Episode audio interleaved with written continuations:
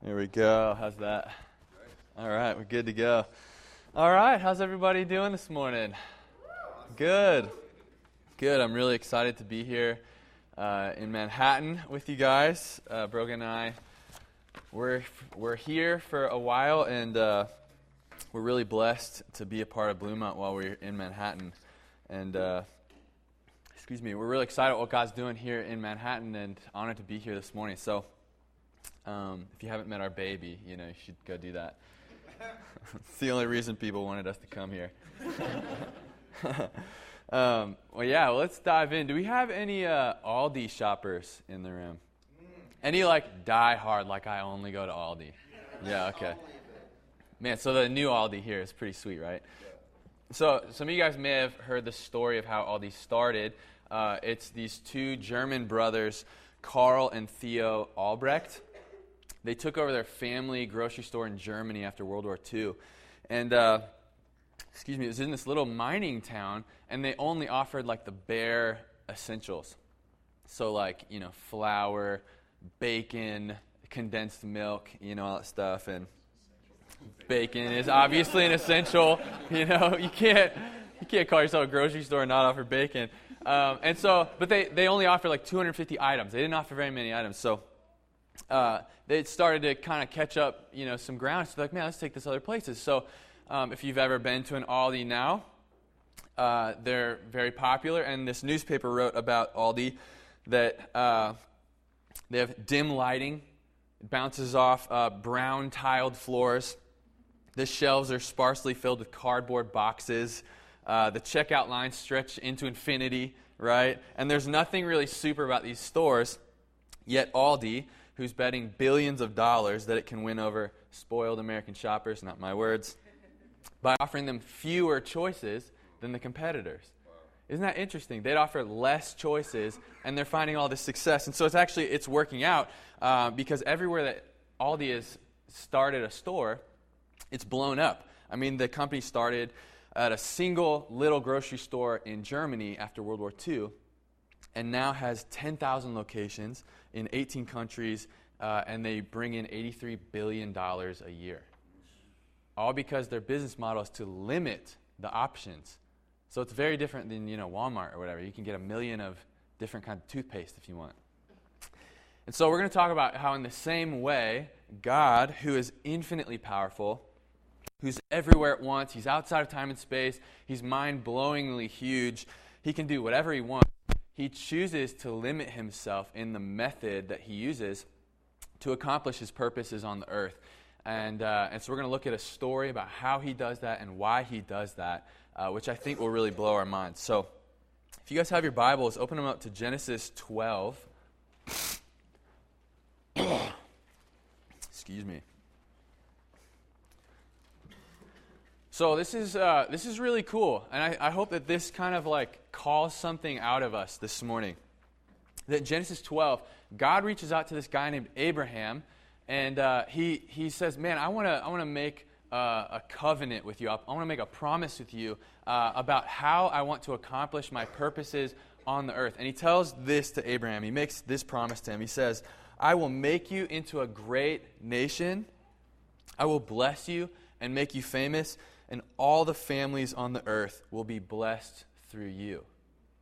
Isn't that interesting? All the families of the earth will be blessed through you. Now, this is an important principle of the Bible that 99.9% of the time, God limits himself and chooses to work through people. Okay, so he could show, and he's done this a few times in the Bible, but it's like the 0.01%. He could show up everywhere he wants to do something with a pillar of fire and just drop it in the middle and shout out of a bullhorn, you know, hey, people, do this. This is what's going to happen. And I'm sure that would be quite effective, you know, if we were sitting here and just, you know, and this voice out of the sky started shouting at us, like, uh, this seems legit. Like, let's, what are we going to do about this, right? But he doesn't do that. Most of the time, he chooses to work through people. He calls out an individual and says, hey, I'm going to send you to go accomplish my work in this place. Let's work together. So, all throughout the Bible, he describes what his people should be and do to accomplish these things that he wants to do through people. And this is really interesting. So, at the very beginning of the Bible, in Genesis 1, he tells human beings to be fruitful, to multiply, uh, to cultivate the earth, to take the raw materials of the earth and to make something amazing out of it. And then in Genesis 12, what we just read, he says, Hey, you're to be a blessing to all the nations of the earth. That's the kind of people you're supposed to be. And then what's interesting is in the Old Testament, there is this system where in, there was a temple where God's presence would rest only in the temple. And the only people allowed in the temple were the priests of God, this very select class of people that could go in at certain times and encounter the presence of God representing the people of God, the rest of them that weren't allowed in the temple. But then when Jesus comes on the scene, he says, Hey, ch- we're changing things up. All of you that are my followers, all of you are the temple. All of you have the presence of God in you. All of you are priests now to spread the presence of God everywhere that you go.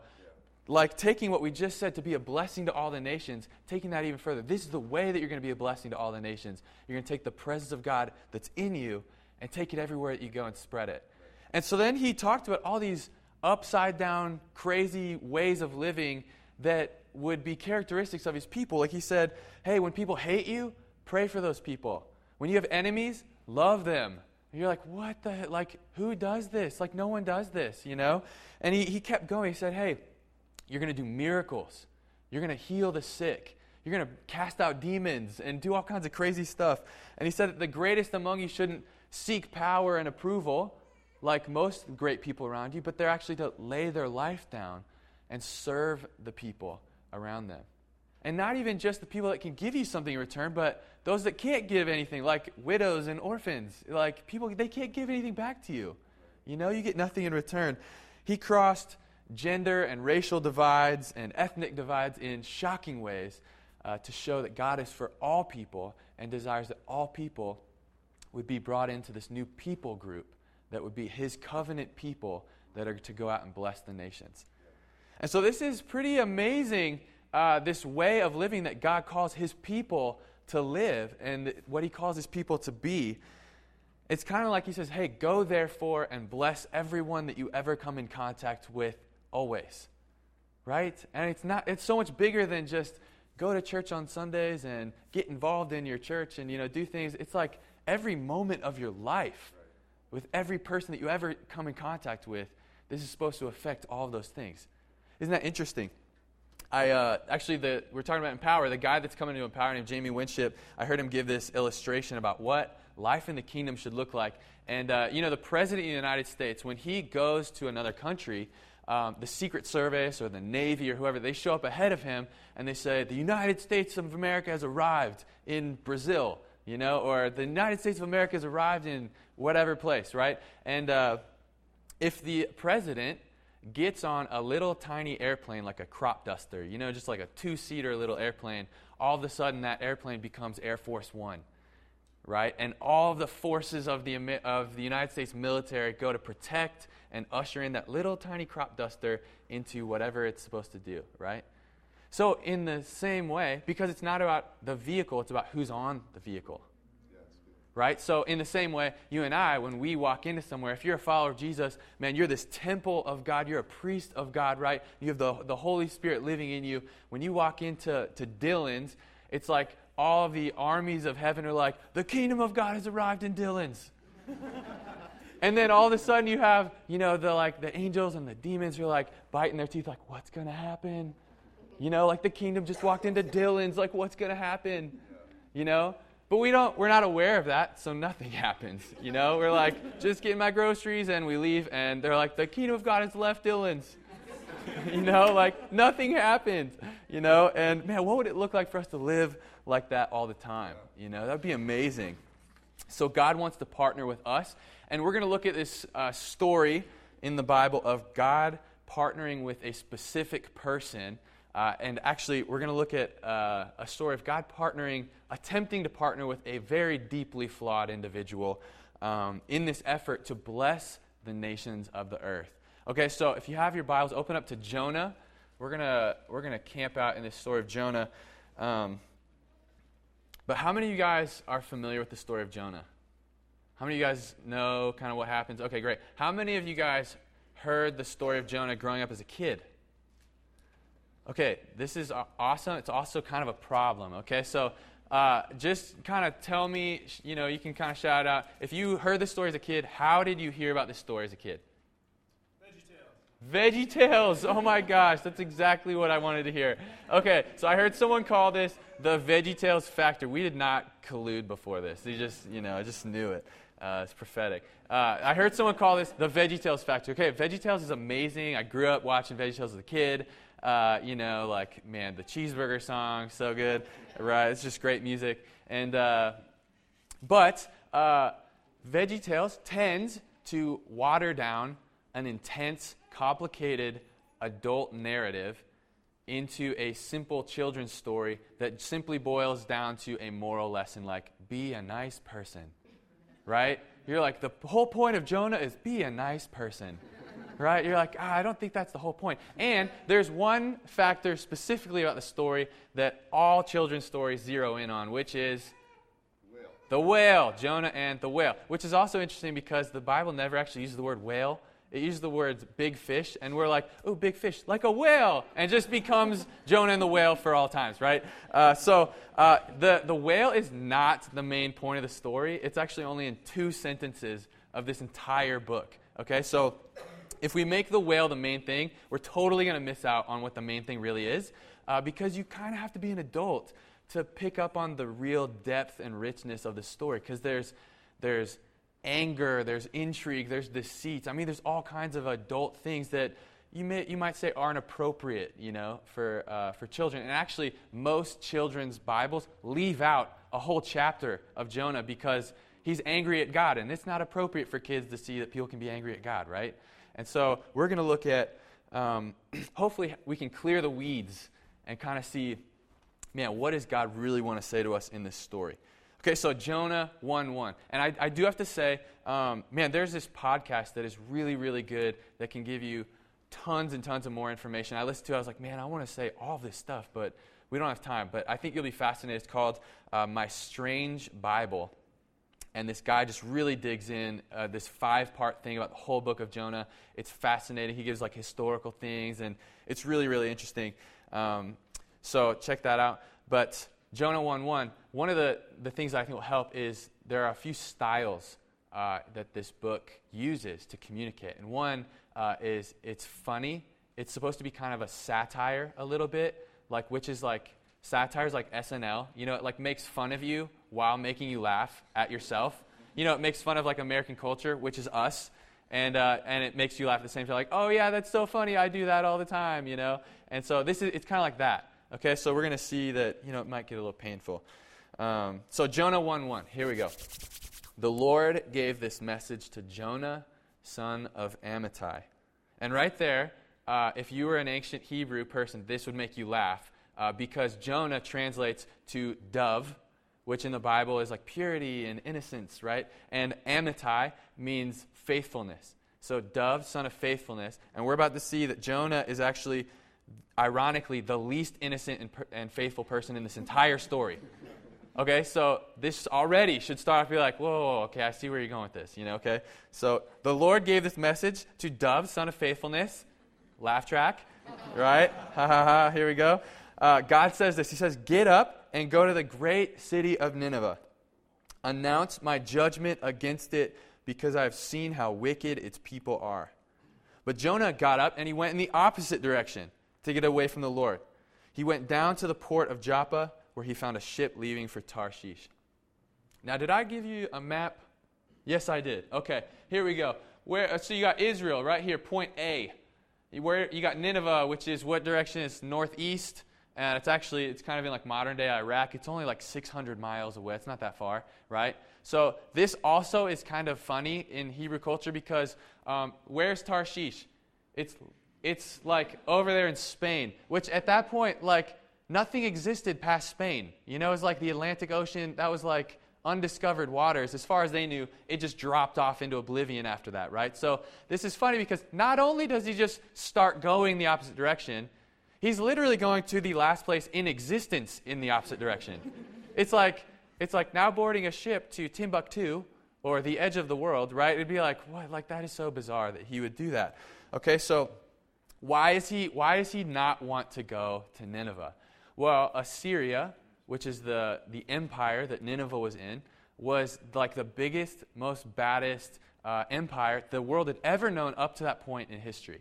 So uh, they were brilliant military strategists. They took over this whole region of the world, but they were also some of the most brutal, amoral, sadistic people on the planet. When they would take over a city, they would take it, their leaders out and skin them alive while the city watched. They would impale people and just post them around the city. They would put severed heads on the wall. I mean, these were like sick, twisted people, right?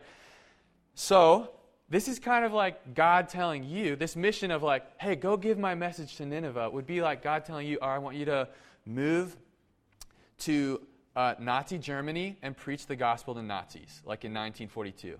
You'd be like, this is a bad idea, you know? Or like nowadays, like, I want you to move to the Middle East and infiltrate ISIS and preach the gospel to ISIS. You'd be like, I don't, I'm not, sure, I'm not sure about that, you know? Like, I don't feel comfortable doing this, you know? Um, so, but it wasn't just that he felt unsafe, it was that he hated the Assyrians. Because actually, in the Bible, there were 12 tribes of Israel, and Assyria had annihilated 10 of the 12 tribes. Like, they don't exist anymore. The 10 of the 12 tribes don't exist anymore because of the Ninevites. And God is like, go give my message to the Ninevites.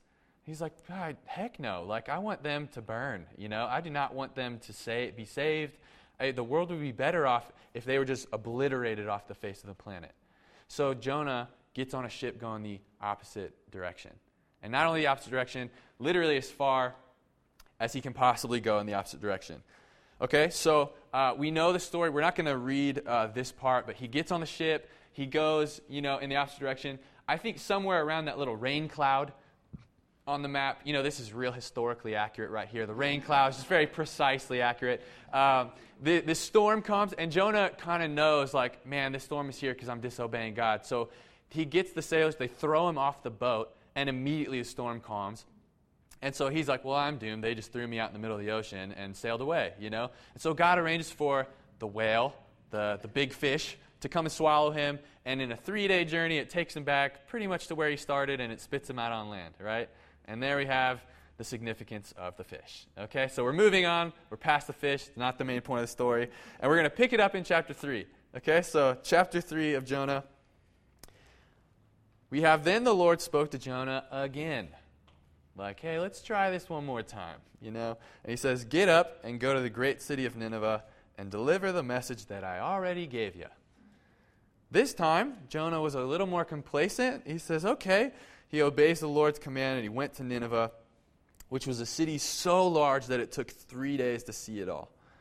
On the day Jonah entered the city, he shouted to the crowds, 40 days from now, Nineveh will be destroyed. And the people of Nineveh believed God's message. And from the greatest to the least, they declared a fast and put on burlap to show their sorrow. Now, there's so much that's interesting about this. First, I think, is I don't think Jonah really got over the fact that he hated the Assyrians. Um, you know, just he like got, you know, he survived the whale, and he's like, okay, God, thanks for letting me survive that. You know, I should have died, and you know, I survived. Thank you for your God, your mercy in my life. But I still hate the Assyrians. Like, I'm not really on board with this plan. Why do we know that? We know that because look at his sermon. I don't know if it's still up there. His sermon in Hebrew is only five words long. In English, it's eight words long. I've already spoken way more than eight words to you, right? He doesn't say anything about why they're going to be destroyed. He doesn't say who they're going to be destroyed by. He doesn't say God at all. And he doesn't say if there's any hope. Like, can they do something about it? I don't know. He doesn't say anything. He literally just says, You're going to be destroyed in 40 days. See ya. you know? And it's like, I heard someone call this intentional prophetic sabotage. It's like Jonah's doing literally the least amount possible to still say, Well, I obeyed and gave them your message.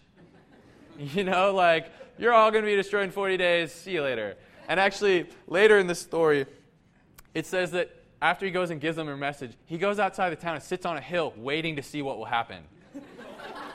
like, like he's not really like he doesn't want them to be saved. Like, he's not wanting them to repent and find forgiveness, right? He's like, yes, this is going to be great. Like, he's got popcorn, you know, he's, he's ready to go. And so, uh, th- I thought this was interesting because I felt like I could relate to this on a personal level. I mean, how many of you guys can relate to this? Like, God tells you to do something, you're not really excited about it, but you kind of feel like, well, if I don't do this, I'm going to regret it. So you do the minimum required to still feel like, well, I obeyed God. You know, I did what I was supposed to do right? So uh, maybe, you know, if you're a Christian, maybe you feel like God is like, hey, I want you to bring up your faith to your coworker. And she's like, okay, I know what I'm going to do. I'm going to get a coffee mug that has a, a fish on it. And I'm going to carry this coffee mug around work and hope that they ask me about it. And then when they don't ask me about it, it's like, man, those heathens, they don't want anything to do with God. Like, did my duty. Like, I brought up my faith and they didn't want anything to do with it. Like, they must hate God, you know. Or, or you feel like God is like, man, I want you to share the gospel with your friend, and I really want you to invest in this relationship. So you invite them to the Knowing God class, which is awesome. Knowing God, you should do that. But then they, they're, they're not able to come, they're on vacation or whatever. You're like, man, they must hate God. They didn't make time for this. Like, I'm never asking them again to anything. Like, they really, like, I did my duty and they didn't respond, you know? Or whatever it is for you. You know, whatever it is, you feel like, I'm just going to do the minimum required and be like, did what I was supposed to do. You know what I'm saying? So this is kind of, this is where it starts to get a little painful, right? It's like, whoa, hey, I thought this was a funny story about Jonah. Like, why are you turning it on me here? So uh, let's let's move on because uh, we're gonna really dig into this. So Jonah three verse ten. The, the, the, the people repent, right? Which is interesting in and of itself because he doesn't say anything about God, what they can do about it.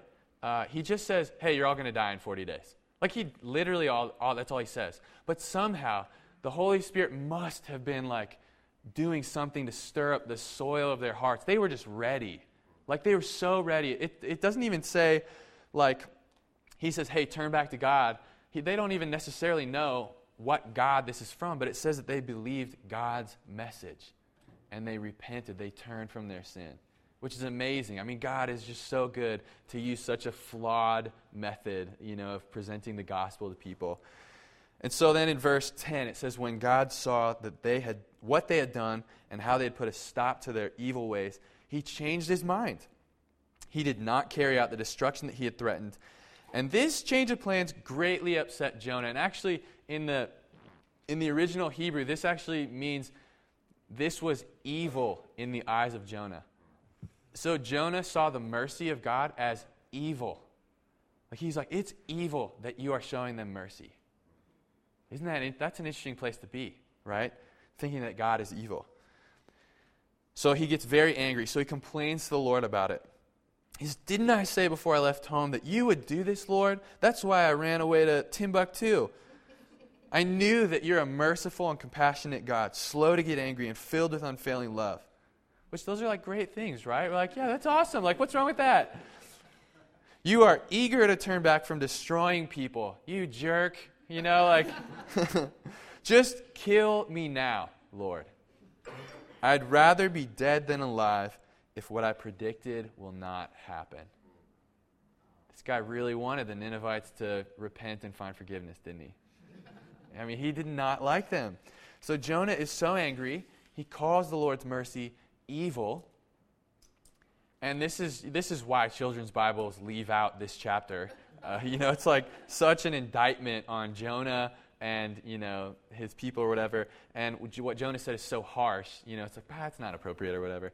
Um, but then it goes on. So Jonah is so angry he, he just kind of puts, he kind of pouts, you know, kind of puts on his pity party or whatever. And then the very last verse of the chapter, God is responding him. He says, Hey, Nineveh has more than 120,000 people living in spiritual darkness, not to mention all the animals.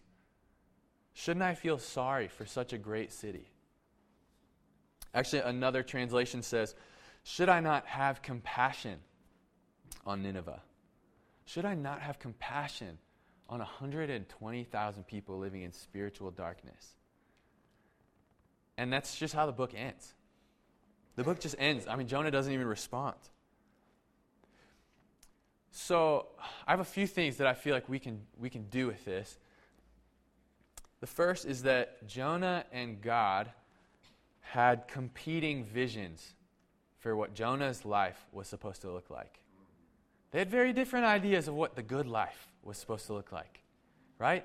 You have Jonah, who's a prophet, who's supposed to represent the people of God, doing the prophetic work of, of sharing the good news about God with, with the world to bless the nations. But he had a very different idea of what his life in that vein was supposed to look like.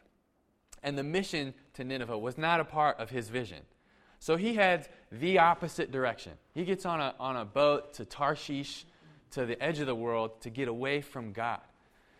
And, and this is interesting because Jonah thought that he was running for his life. Like, God is ruining my party. I got to save what I have and, and, and keep what, what my, my idea of my good life, I need to keep this alive. He was running for his life. But in reality, he was running from his life. I feel like you guys need to write that down. That was a good point, okay? So instead of running for his life, he's running from his life. That he thought he was saving something by withholding it from God. Say, God, you can't touch this part of my life. And God was like, no, if you would, if you could see that if you would just be able to set that down, I have something so much better for you. And it's interesting that he goes begrudgingly to Nineveh against his wishes because this fish comes and kind of brings him back to where he's supposed to go. And then he kind of is like, fine, I'll go. I don't want to get swallowed by a fish again. And he goes, but even still, he's not able to enjoy it. I mean, can you imagine? I mean, if you're a follower of Jesus here, like going to a place of 120,000 people and you literally say five words and the whole city's like oh my gosh you're the most amazing person ever. Like we were all in like mass revival the holy spirit's just blowing people up. I mean that would be like the greatest thing ever right? Like can you imagine being a part of something like that like here in manhattan or something you know? I mean that would be incredible. But he's not even able to enjoy it for what it is because he's still latched onto this isn't what i saw my life was going to look like. This is not the vision i had for my life. So even though he's doing it, he's totally missing out. He's running from the life that God had for him to be this covenant person that was going to bless the nations of the earth. So, so if you're here, man, you're, you're wrestling, maybe you're in, you're in a place of investigating Jesus, you're not really sure about following Jesus, man, I, I, I think God wants to invite you into his covenant people, to be a part of his people group that goes and blesses the nations that, that goes and announces God's goodness and this new life that God has in the world. He wants to invite you into being a part of that. But it's, it's a vision that is probably very different from yours for what your life should look like. And I, I just got to encourage you that it, God's is so much better than yours. God's vision for your life is so much better than your own. Jesus came to bring abundant life. If you would take up your cross, lay down your vision of what your life was supposed to look like, and take up His. And even if you're a Christian, even if you're a follower of Jesus, we can still find ourselves competing with God over the vision of what we think our life should look like. Uh, for instance, when I uh, first came on staff with Call to Greatness, uh, I was at KU. I was just graduating in mechanical engineering and uh, was not excited about engineering, so I joined. I did this internship with Call to Greatness, and the initial premise of the internship was to move to Manhattan. They're like, hey, what would you think about moving to Manhattan for two years for your internship? I was like, why the heck would I move to Manhattan? Like, this is the last place I want to go to. You know, it's like the cool places are in the opposite direction. You know, I'm headed to Tarshish. You know, like, come on, like, where's the boat for Tarshish? You know, and uh, and so I did it. I didn't go. I I was like, nah, I can't do that. I'm not I'm not doing that. And so uh, they're like, okay, fine. Like, how about you stay in Lawrence? You know, do your internship here in Lawrence. So like, oh, okay, yeah, I'll stay in Lawrence. And uh, and so that semester, God really started digging up some things in my heart about what I believed to be true about what following Jesus really looked like and what being a covenant person that blesses the nations really looks like.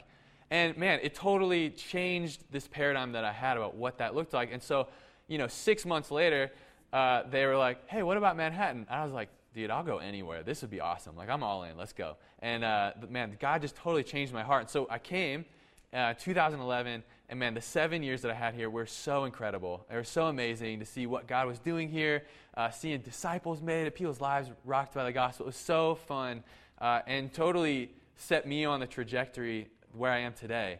that I don't think I would be experiencing if I hadn't obeyed the Lord in that. And, uh, but I had a competing vision for what I thought my life was supposed to look like, and I had to lay that down. And, and so now, my wife and I are in Lawrence for just a year or two, two year long period uh, as we're preparing to plant a church. And uh, when we left Manhattan, we approached our leaders and we're like, man, we feel like God's calling us to plant a church in Colorado. You know, I mean, that would be awesome. I could just see it in my mind, you know, like, man, going hiking all the time. It'd be so sweet, you know, like, man, go snowboarding and it'd be so awesome. Rock climbing, you know, the whole deal would be so cool. And, uh, oh, yeah, but we would have a church, you know, we'd minister to people too. And, uh, and, uh, and they're like, that's cool. What about Topeka? and they're like, uh, is that for like someone else you're supposed to meet with? Like, I, we're, we're, my name's John. We're the Griffiths. Like, we just told you the Lord's calling us to Colorado. You know, like, I, I feel like you misheard me, you know? And they're like, yeah, yeah, no, that's cool. But what about Topeka? I mean, Topeka's pretty cool, right? And we're like, ah, no, Topeka's like literally the last place we would want to go. Like, literally any town in the planet, like, list them all out. Topeka would be at the bottom, you know? Like, like all the towns in the world, like, not, not the highest one, you know? And, uh, but in the last six months, it's literally the same story. Uh, we we started meeting people that lived in Topeka. We started going to Topeka. We started meeting young people in Topeka. And st- we started to see that, man, there's kind of a need here. Like, there's not really a church doing this sort of things that we want to do here. This would be really cool. Like, this would actually be really cool. You know, I mean, th- we could really see some cool things happen if we went here. So all of a sudden, we're like, man, Topeka doesn't look so bad. Like, this would be pretty sweet, you know? And so, again, God was just changing our hearts. Say, hey, it's not about your vision for your life. It's about my vision for your life.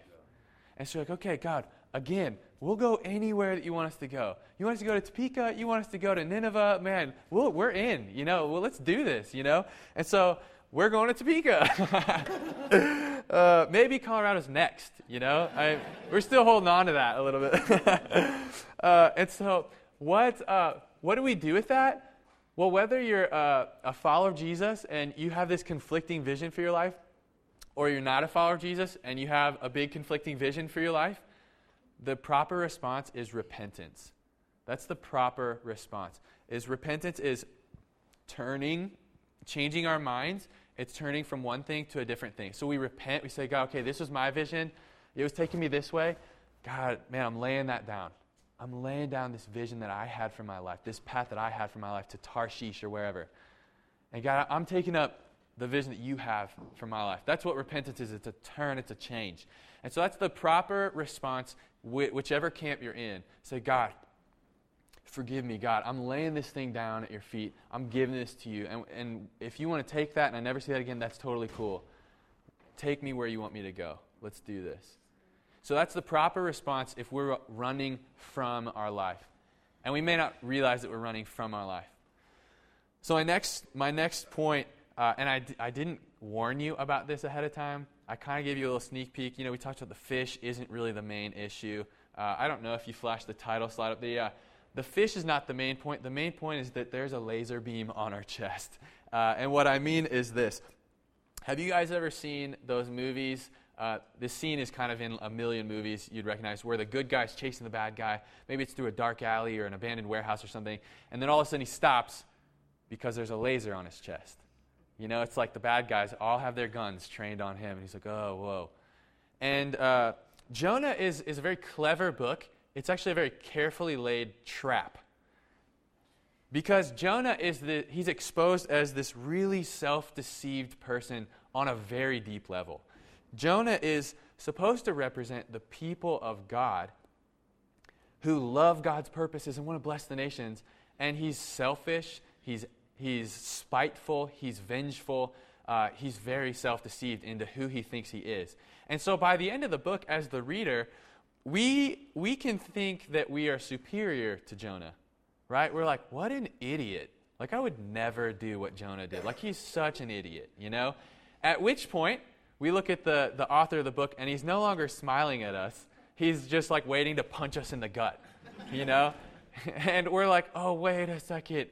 Jonah is me. And so the minute that we read Jonah, we're like, what an idiot. we've been caught in the trap and we didn't even know it. Because the laser beam is not just on Jonah, it's on you and me. And it's pointing out stuff in our lives that is not good and it's not from the Lord.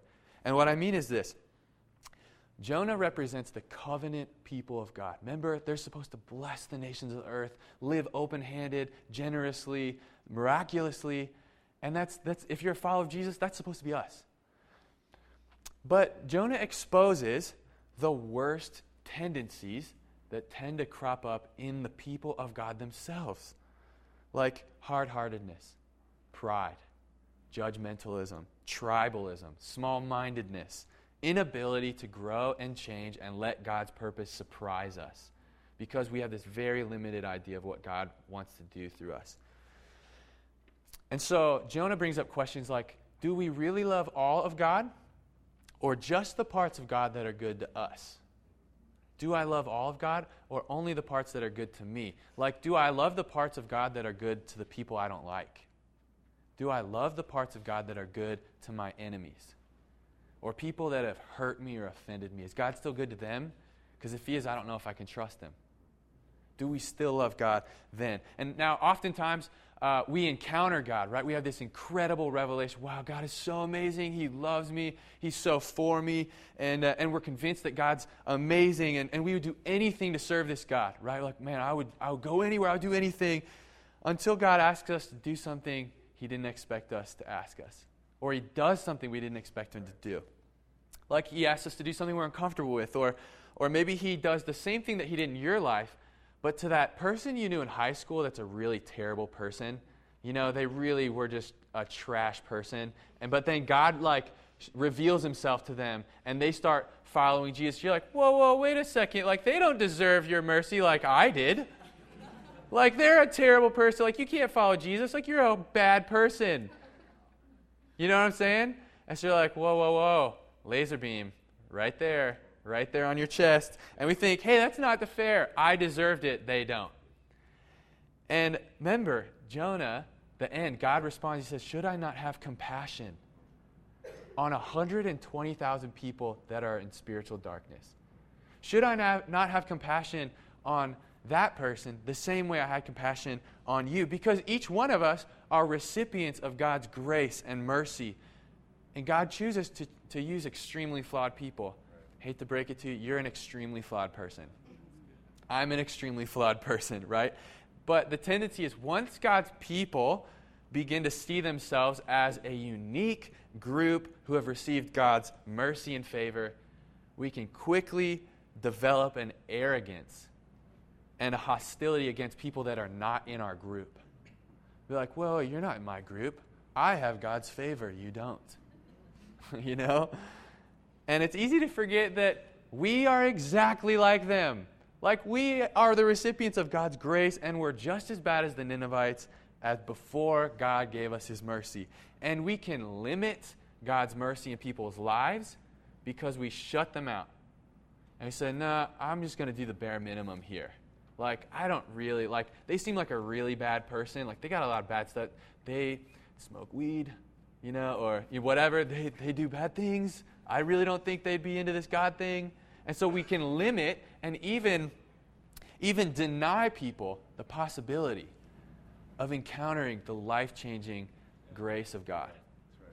And Jonah is critiquing exactly that. He said, Don't do that. Don't do that. He's got the laser on our chest right there. Said, no, no, no, that's not the way the people of God are supposed to live. Because remember, the people of God are supposed to bless the nations of the earth. We're supposed to live full of joy and celebration at the success of other people. Like, man, instead of like, man, I hate the Ninevites. Like, I never want to go there.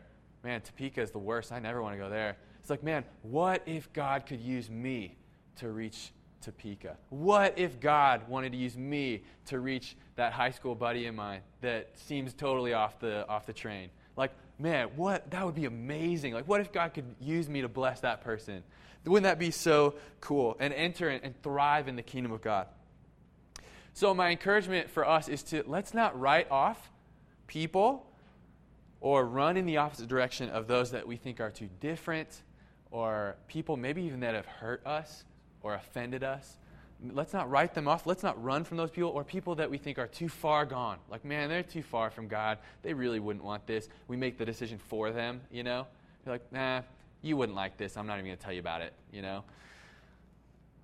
And so I, I just want to share this personal story as I close that um, I, in, a, in one way, I was the Ninevite, you know? Um, when I was uh, in college, I considered myself a follower of Jesus and, uh, and loved God and wanted to, to thrive in the life that God had for me. But I was really selfish and I was really kind of focused on my own thing uh, and not what God was, was wanted me to focus on. And so uh, I got involved in Call to Greatness, but I was kind of like the most reluctant disciple of all time. Like they would invite me to stuff and be like, nah, I don't want to go to that. You know, like, hey, you want to come to Knowing God class? Man, not really. Like I already know that stuff. Like that's beneath me, you know. Or uh, um, I remember this is like so shameful. Like uh, like for me thinking back to this, I got invited to this like student leader thing, and I was like, that's lame. Like, I'm not going to that. Like, that's so stupid, you know? And I didn't go. Like, my friend who was a part of that invited me. I was like, yeah, no, nah, I don't think I'm to go to that. Like, I don't need to go to that. I don't need your team, you know, or whatever. And uh, it was so embarrassing. It's, I thought that. I actually thought that. And, uh, and, and so I wasn't getting with the program. Like, I didn't do that. I didn't jump through all the hoops that I was supposed to jump through. But still, when I graduated, they, man, there were people that still believed in me and kept reaching out to me and kept like, man, there's something in you that we believe in. And so they invited me to do an internship. By all accounts and purposes, I was never qualified to like come on staff or do this internship because I didn't do any of the program before that. You know, like what made you think I would do this? You know, and it was just like, yeah, okay, I would do like, whoa, he said yes to something wow, okay, sweet, you know? Like, it took me forever to become a member at Morningstar because I was like, well, what if I want to just go somewhere else? And like, well, are you going to go somewhere else? No, but what if I want to? you know? So I'm not going to become a member. You know, it's like this selfish pride stuff, you know? And uh, man, so I just relate to this that, man, there were people that believed in me that were just so generous and open handed with me that I honestly would not be where I am today if I didn't have people that kept pursuing me, even though I didn't get with the program, even though I didn't get on the bus. Uh, and man, I'm so thankful for those people. Um, and there's this, this tribe that I heard about in South Africa that uh, I'm actually closing now. The uh, beginning to close is different than closing. And uh, this tribe in South Africa that's in the middle of nowhere in South Africa, and in their language, the closest thing to a like hello is this phrase, sawu bona. Okay, sawu bona. Everybody says sawu bona. That's really fun. It means I see you. So instead of hello, it's I see you. And if you're a member of the tribe, if someone says sawu bona to you, I see you, you would respond by saying Sikhona, which means I am here. I see you, I am here. And this is really interesting because the order of the exchange is really important. Until you see me, I do not exist. It's almost as if when you see me, you bring me into existence. Isn't that interesting? I find that very interesting. And to me, that speaks of what the people of God are supposed to be and do. That everywhere that we go, we'd be like, hey, I see you. Man, I'm, I'm calling something up out of you. That man, like, uh, it's almost as if people don't exist. Like the, like the life that God had made for them doesn't exist until you call it up like, hey, I see what you were made to be and do. I see that. Let's, let's go there together. Let's, let's walk into the kingdom life that God has for us. So, man, I, this, there's no better calling in life to be a part of the covenant people of God that, man, everywhere we go, man, I see you. Man, I'm calling something up out of you. So I, I hope that, that God can lead us into this. Let me pray for us. Excuse me. God, thank you so much for this incredible life that you call us into, Lord.